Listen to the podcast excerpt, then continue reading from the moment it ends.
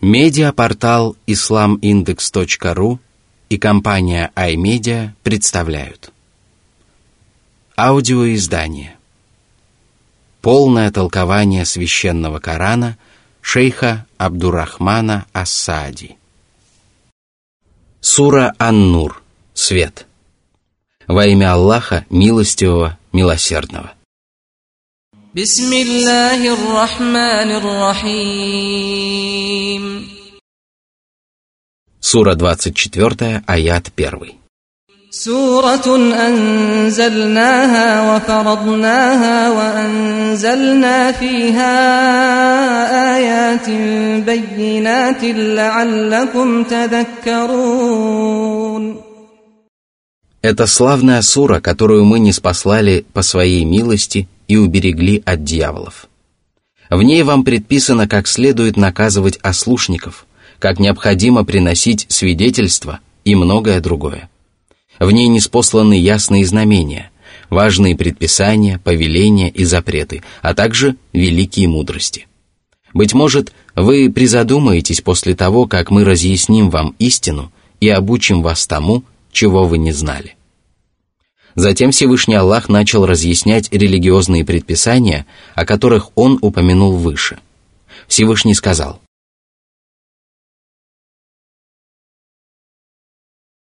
Сура 24, аят 2. الزانية والزاني فاجلدوا كل واحد منهما مئة جلدة ولا تأخذكم بهما رأفة في دين الله إن كنتم تؤمنون بالله واليوم الآخر وليشهد عذابهما طائفة من المؤمنين Это положение распространяется на прелюбодеев и прелюбодеек, которые прежде не вели супружеской жизни. Каждого из них за совершение прелюбодеяния следует наказать ста ударами плетью. Что же касается тех, кто совершил прелюбодеяние после того, как состоял в браке, то их следует побить камнями до смерти, о чем свидетельствуют многочисленные хадисы пророка Мухаммада, да благословит его Аллах и приветствует. Всевышний запретил нам испытывать жалость к прелюбодеям и прелюбодейкам, даже если эта жалость является чисто человеческой или вызвана родственными или дружескими связями. Вера обязывает мусульман не испытывать к ним жалости, потому что она может удержать их от наказания преступников в соответствии с шариатом Аллаха. Воистину, приведение в исполнение вынесенного Аллахом приговора является истинной милостью по отношению к ним – мы можем пожалеть о том, что этих грешников постигла такая судьба, но наше сочувствие не должно мешать приведению приговора в исполнение. Всевышний также повелел, чтобы при наказании прелюбодеев и прелюбодеек присутствовала группа верующих. Это необходимо для того, чтобы весть об этом событии распространилась среди правоверных.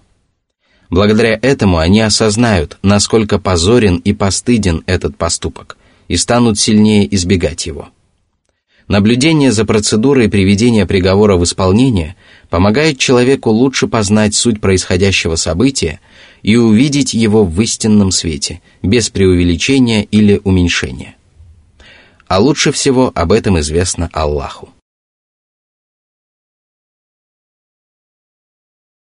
Сура 24, аят 3. الزاني لا ينكح إلا زانية أو مشركة والزانية لا ينكحها إلا زان أو مشرك وحرم ذلك على المؤمنين Это свидетельство того, насколько дурным и порочным поступком является прелюбодеяние. Оно опорочивает честь того, кто его совершил – и того, кто имел к этому какое-либо отношение.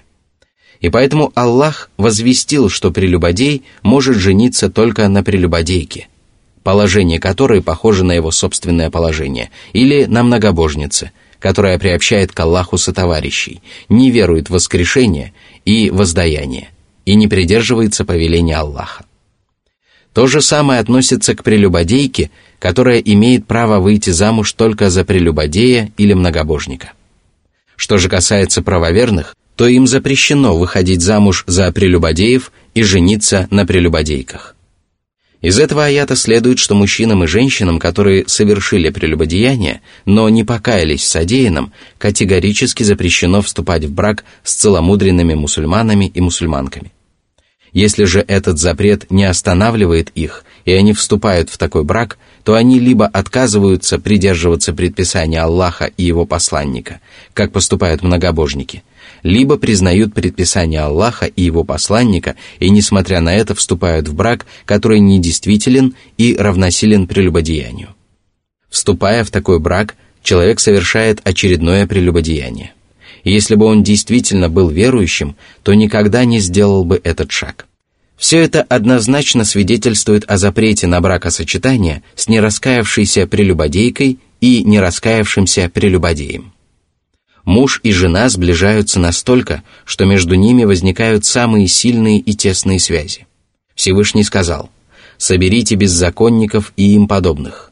Сура 37, аят 22. Здесь речь идет о тех, кто был повязан с нечестивцами. Вступление в брачный союз с нечестивым прелюбодеем порождает великое зло, и поэтому Аллах запретил правоверным поступать таким образом. Такой брак свидетельствует об отсутствии чести у супругов и способствует появлению на свет внебрачных детей, которые приписываются мужу неверной жены. Прелюбодей не заботится о целомудрии своей жены – потому что его занимает другая женщина. Любая из перечисленных причин является достаточным основанием для запрета на вступление в подобный брак. И это свидетельствует о том, что прелюбодей не может быть верующим, о чем пророк Мухаммад, да благословит его Аллах приветствует, сказал. Прелюбодей не совершит прелюбодеяние, если он является верующим. Он может не быть многобожником, но даже в этом случае он недостоин похвальных эпитетов и недостоин называться верующим. После того, как Всевышний Аллах поведал о тяжести прелюбодеяния и необходимости порки прелюбодеев или побивания их камнями, если они уже вступили в половую близость с супругами, и запретил сближаться с такими людьми, дабы избежать вреда, который они могут принести, он разъяснил, насколько серьезным прегрешением является покушение на честь целомудренных мусульман. Всевышний сказал –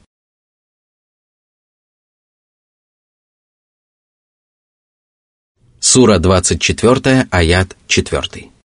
والذين يرمون المحصنات ثم لم يأتوا بأربعة شهداء فاجلدوهم ثمانين جلدة فاجلدوهم ثمانين جلدة ولا تقبلوا لهم شهادة أبدا وأولئك هم الفاسقون Под наветом подразумевается обвинение свободных, целомудренных женщин и мужчин в совершении прелюбодеяния, о чем становится очевидно из контекста.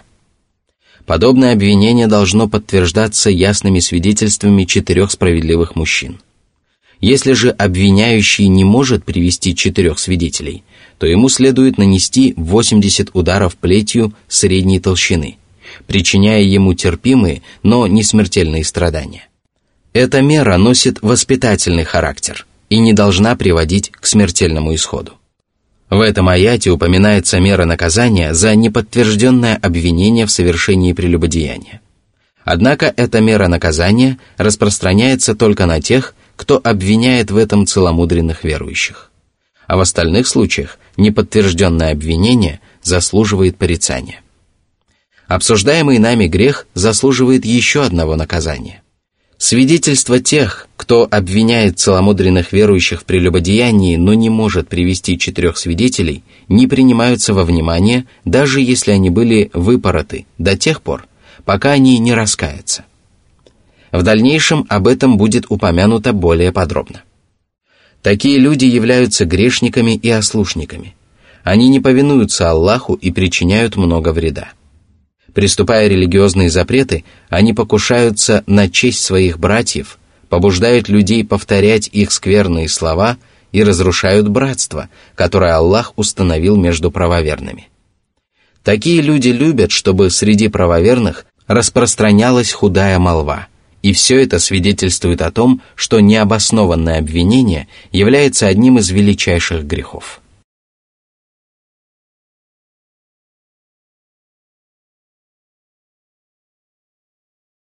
Сура 24, аят 5. إلا الذين تابوا من بعد ذلك وأصلحوا فإن الله غفور رحيم Покаянием в необоснованном обвинении является признание собственной лжи. Если совершивший такой поступок не привел в подтверждение своих слов четырех свидетелей, то он обязан признаться в том, что оболгал человека, даже если убежден в том, что сказанное им действительно произошло. Если же он покаялся и стал совершать праведные поступки, искупив тем самым совершенное злодеяние, то его уже нельзя называть ослушником и грешником. Согласно наиболее достоверному мнению, в этом случае его последующие свидетельства также следует принимать во внимание. Среди прекрасных имен Аллаха – прощающий, милосердный. Он прощает любые прегрешения тем, кто раскаивается и возвращается на путь Господа. Что же касается применения меры наказания в отношении тех, кто обвиняет людей в совершении прелюбодеяния и не может привести четырех свидетелей, то это предписание не относится к тем, кто обвиняет собственного мужа или собственную жену. И поэтому далее Всевышний сказал.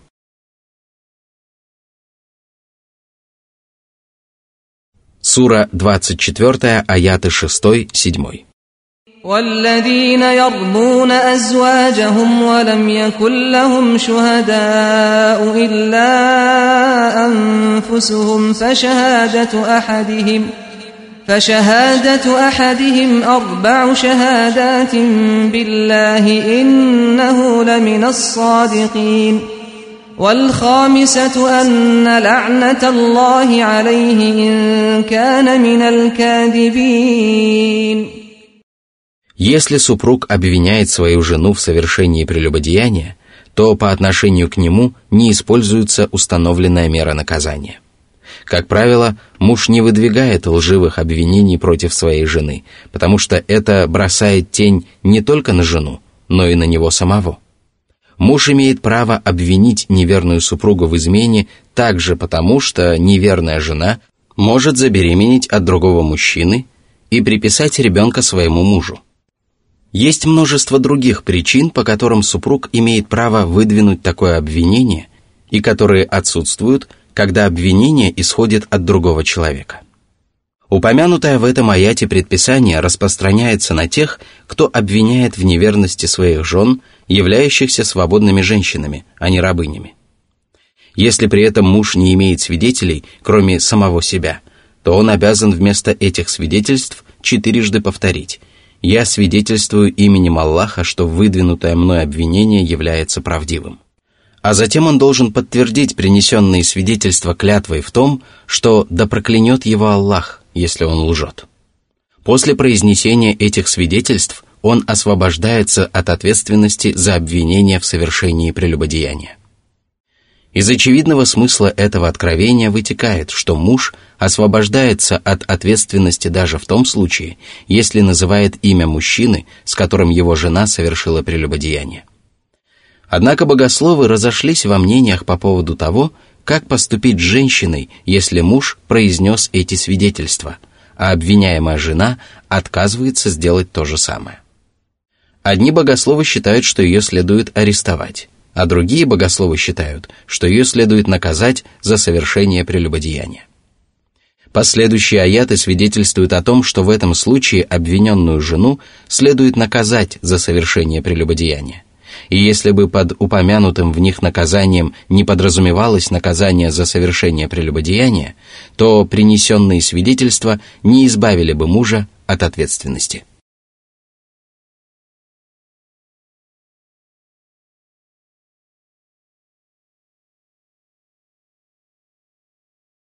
Сура 24, аяты 8-9. ويدرأ عنها العذاب أن تشهد أربع شهادات بالله إنه لمن الكاذبين والخامسة أن غضب الله عليها إن كان من الصادقين Обвиненная жена освобождается от ответственности, если она ответит на свидетельство мужа свидетельствами в собственную защиту. Для этого она должна четырежды поклясться в том, что ее муж говорит неправду, и подтвердить свои свидетельства клятвой в том, что пусть покарает ее гнев Аллаха, если он говорит правду. Это клятвенное свидетельство супругов называется лиан – взаимное проклятие. Если оба супруга приносят такие клятвенные заверения, то они разводятся без права восстановления брака. Если же причиной этого была беременность женщины, то ребенок лишается права носить имя своего отца. Очевидный смысл этих аятов свидетельствует о том, что при взаимном проклятии супруги должны произносить именно те свидетельства, которые упомянуты в этих откровениях. Также необходимо, чтобы последовательность этих свидетельств была соблюдена. Ни одно из них не может быть опущено или заменено другим. Взаимное проклятие действительно только в тех случаях, когда муж обвиняет свою супругу в неверности, но не наоборот. Что же касается сходства ребенка со своим родителем, то при взаимном проклятии оно не принимается во внимание – так же, как и не принимается во внимание, когда ребенок должен остаться в доме, в котором он появился на свет. Сходство с родителем принимается во внимание только тогда, когда оно является единственным существенным обстоятельством.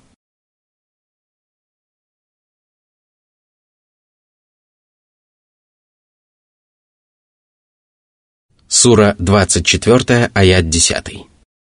ولولا فضل الله عليكم ورحمته وأن الله تواب حكيم В тексте Откровения опущена вторая часть условного придаточного предложения, однако из контекста становится ясно, что если бы не благоволение и милость Аллаха к своим рабам, то один из двух супругов, который проклял самого себя, тотчас вкусил бы наказание. По своей милости Аллах предписал взаимное проклятие только для супругов, потому что они очень нуждаются в таком предписании. По своей милости Аллах разъяснил людям пагубность и омерзительность прелюбодеяния, а также ложного обвинения в совершении этого тяжкого греха. По своей милости Аллах также определил покаяние для этих и других тяжких грехов.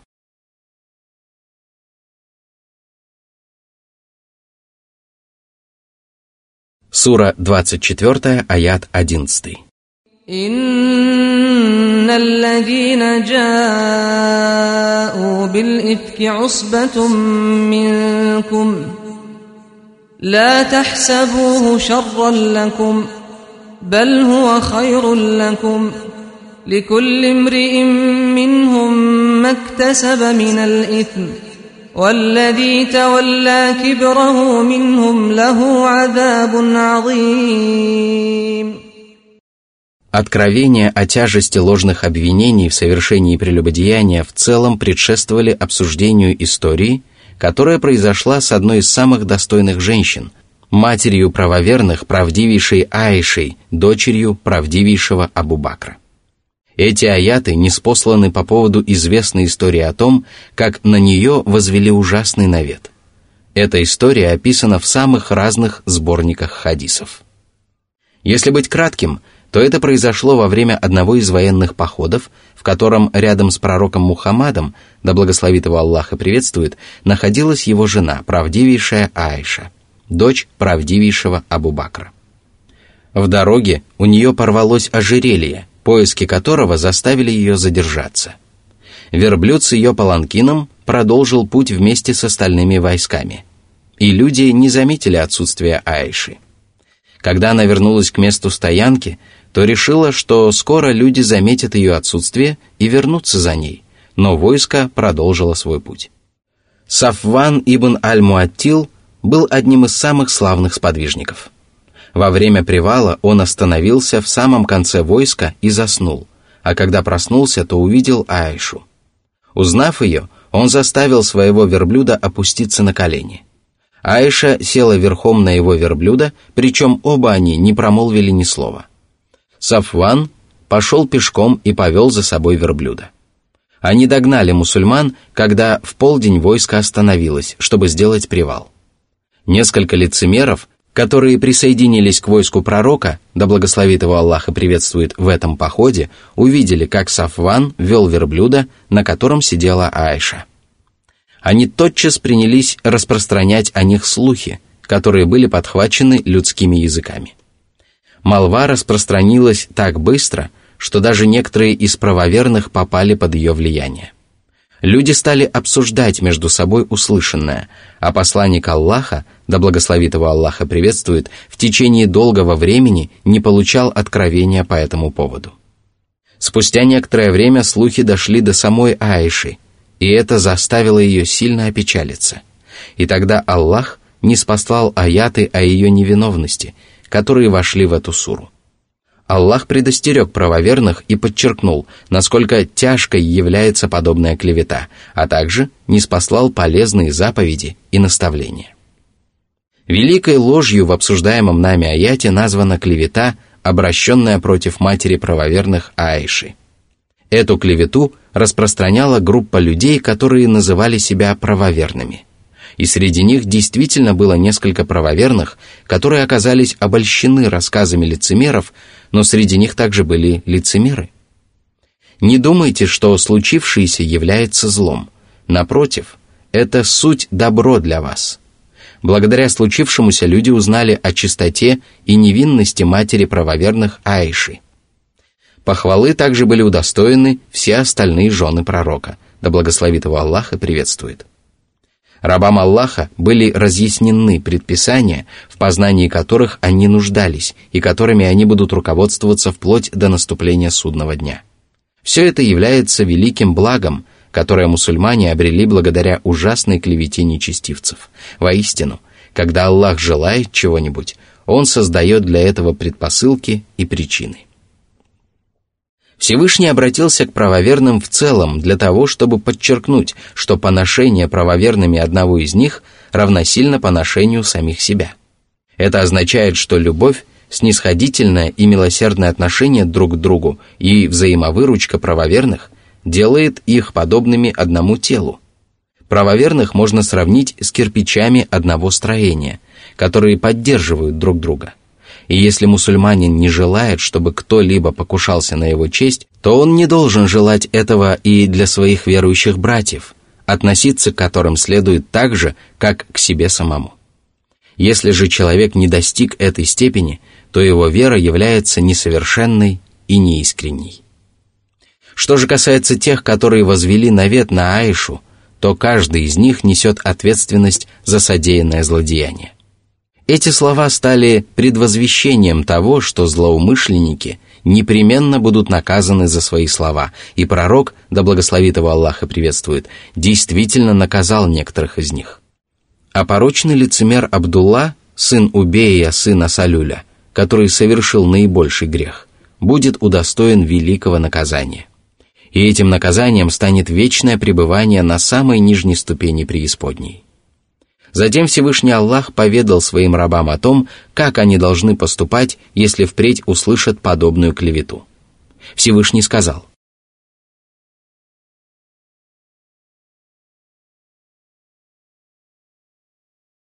Сура 24, аят 12. لولا إذ سمعتموه ظن المؤمنون والمؤمنات بأنفسهم خيرا وقالوا هذا إفك مبين В таких случаях правоверные не обязаны думать плохо о своих собратьях и не верить слухам и ложным обвинениям. Если человек известен как верующий, то это обстоятельство должно защищать его от лживой клеветы. Услышав подобную ложь, правоверные должны восхвалить Аллаха. Он бесконечно далек от любых недостатков – и его избранные рабы далеки от распутных деяний. Мусульманин также обязан засвидетельствовать, что слова сплетников являются ужасной клеветой и очевидной ложью. Он обязан защитить своего верующего брата от подобных обвинений и опровергнуть слова лжецов.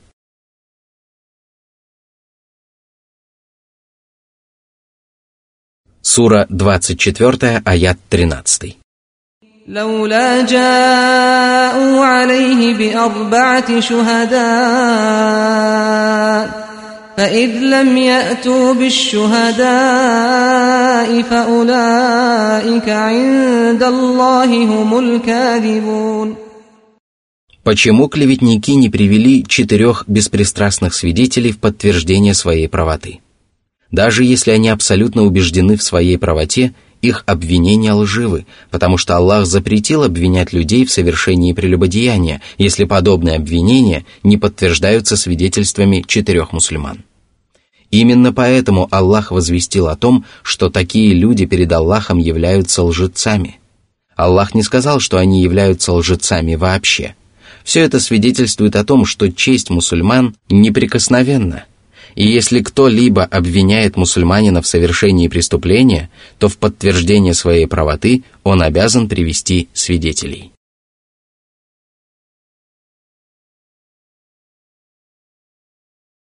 Сура 24, аят 14.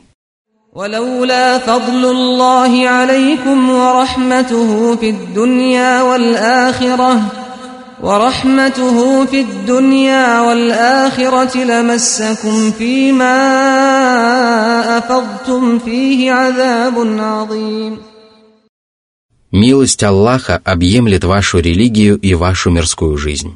И если бы не эта милость, то возведенный вами навет непременно обрек бы вас на ужасные страдания, ибо ваши измышления действительно заслуживают великого наказания. Однако Всевышний Аллах по своей милости установил для вас покаяние и наказание, которое смывает совершенные грехи. Сура 24, аят 15. إذ تلقونه بألسنتكم وتقولون بأفواهكم ما ليس لكم به علم وتحسبونه هينا وهو عند الله عظيم Вы передаете слова клеветников из уст в уста, тогда как эти слова являются лживыми и порочными. Вы говорите то, о чем не имеете никаких знаний. А ведь лживые разговоры и разговоры о том, о чем человеку достоверно неизвестно, являются двумя очень опасными деяниями. Вы считаете подобный поступок пустяком – но Аллах считает его тяжким грехом. Именно по этой причине некоторые из правоверных стали поддерживать лживые разговоры клеветников. Однако впоследствии они раскаялись и очистились от совершенного злодеяния, а Всевышний Аллах самым настоятельным образом предостерег людей от совершения некоторых грехов по причине пренебрежительного отношения к ним – Пренебрежение грехами не принесет человеку никакой пользы и не облегчит его участи. Напротив, оно усиливает тяжесть совершенных грехов и подталкивает человека к совершению этого греха в очередной раз.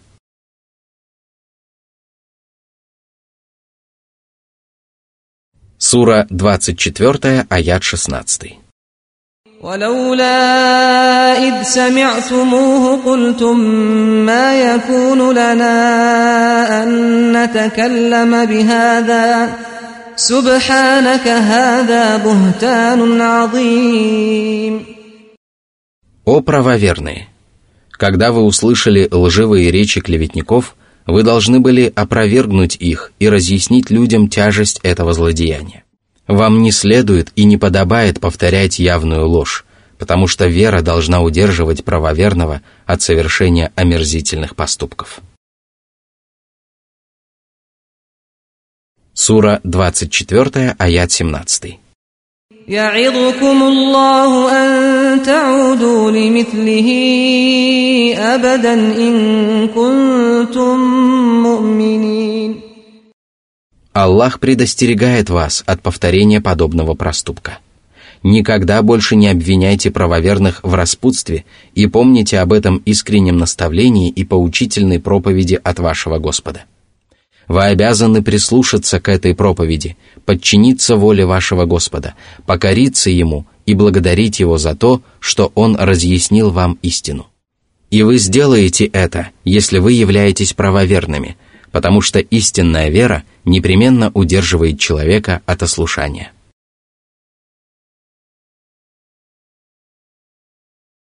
Сура 24, аят 18.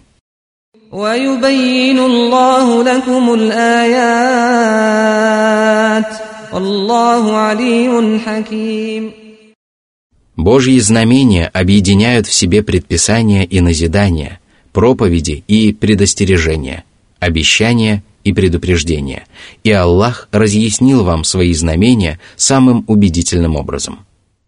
А среди его прекрасных имен Аль-Алим, знающий, Аль-Хаким, мудрый. Его знание совершенно, а мудрость безупречна. Благодаря своему знанию и своей мудрости Он обучил вас всему, что приносит вам пользу.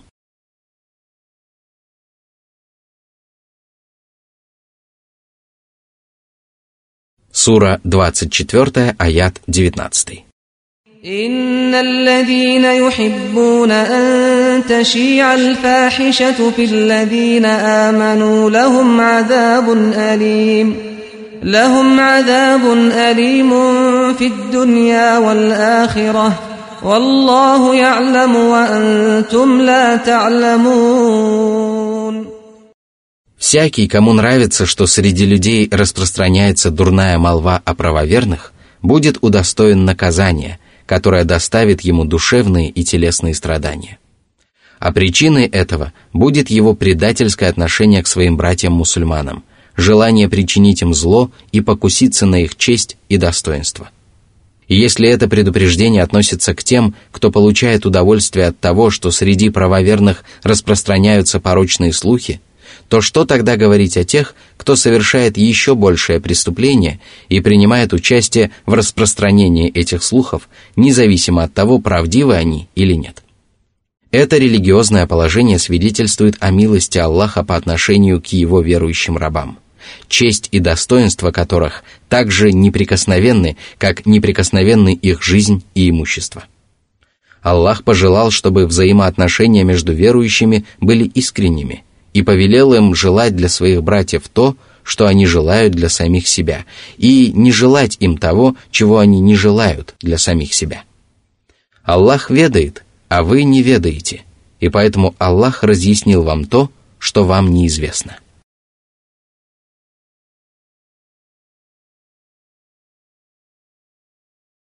Сура 24, аят 20.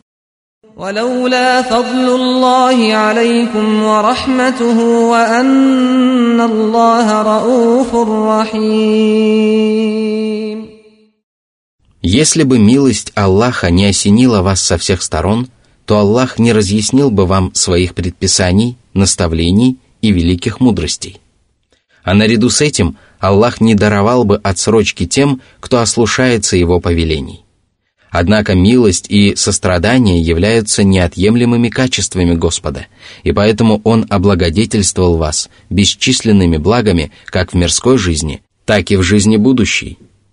После неспослания запрета на клевету в адрес правоверных, Всевышний Аллах запретил совершать грехи в целом и сказал. Сура 24, аят 21. يا أيها الذين آمنوا لا تتبعوا خطوات الشيطان ومن يتبع خطوات الشيطان فإنه يأمر بالفحشاء والمنكر ولولا فضل الله عليكم ورحمته ما زكى منكم من احد ابدا ولكن الله يزكي من يشاء والله سميع عليم О правоверные!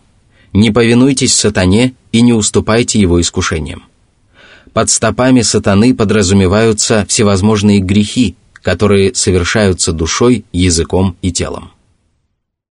По своей мудрости Всевышний Аллах разъяснил людям, что они не имеют права следовать по стопам сатаны. Но мудрость религиозного предписания можно постичь только тогда, когда человеку разъяснено зло, которое влечет за собой тот или иной грех, и разъяснены причины, по которым ему следует отречься от этого греха. Именно поэтому Аллах возвестил о том, что сатана призывает людей к мерзости и нечестию. Мерзостью называются тяжкие грехи, которым человеческая душа испытывает стремление. Эти грехи признаются омерзительными как здравым смыслом, так и мусульманским шариатом. А предосудительными называются деяния, которые не одобряются человеческим разумом. Грехи, которые являются стопами сатаны, обязательно относятся либо к мерзким, либо к предосудительным деяниям. И по своей милости Аллах запретил своим рабам совершать эти грехи. Люди же должны благодарить Аллаха и поминать Его, потому что Его повеления и запреты оберегают их от осквернения мерзкими и порочными деяниями. Аллах запретил совершать эти деяния так же, как Он запретил своим рабам употреблять смертельные яды, и это свидетельствует о Его милости и добродетели. И если бы не эти качества Господа, то люди никогда не смогли бы противостоять сатане, который вместе со своими поборниками непрестанно призывает людей ступить на его путь и приукрашивает его всеми возможными способами. А ведь человеческая душа испытывает склонность ко всему дурному, да и недостатки давят на человека со всех сторон, а вдобавок ко всему, вера зачастую оказывается слабой. И если бы человек остался один на один со столькими врагами, то он никогда не смог бы очиститься от грехов и злодеяний и вырасти благодаря праведным деяниям. И здесь уместно отметить, что арабское слово «закят» означает очищение и рост. А это значит, что люди очищаются от грехов и совершают праведные деяния только по милости Господа. Именно поэтому одна из молитв пророка Мухаммада, да благословит его Аллаха приветствует, гласит «О Аллах, одари мою душу богобоязненностью и очисти ее, ведь Ты лучший из тех, кто очищает души, Ты ее господин и покровитель. Однако Аллах очищает того, кого пожелает. Ему известно, кто из людей сможет очиститься, потому что среди его прекрасных имен слышащий и знающий.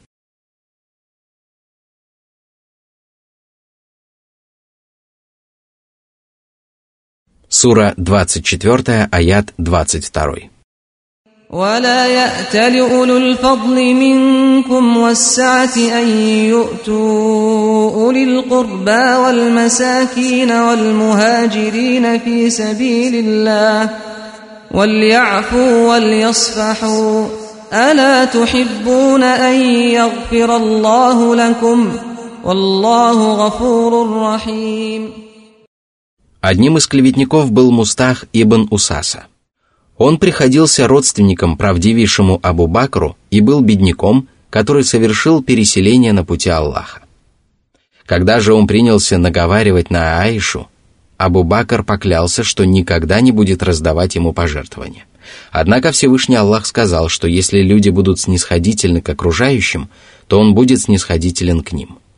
Услышав этот аят, Абу Бакр воскликнул, «О да, клянусь Аллахом, я хочу, чтобы Аллах простил меня. Так он решил и впредь раздавать пожертвования Мустаху. Из этого откровения следует, что пожертвования можно раздавать родственникам, что грехи не должны быть основанием для прекращения пожертвований в пользу таких людей и что мусульмане должны быть снисходительными к окружающим, даже если они совершают тяжкие преступления. Затем Всевышний Господь обещал сурово покарать тех, кто бросает тень на целомудренных верующих женщин, и сказал –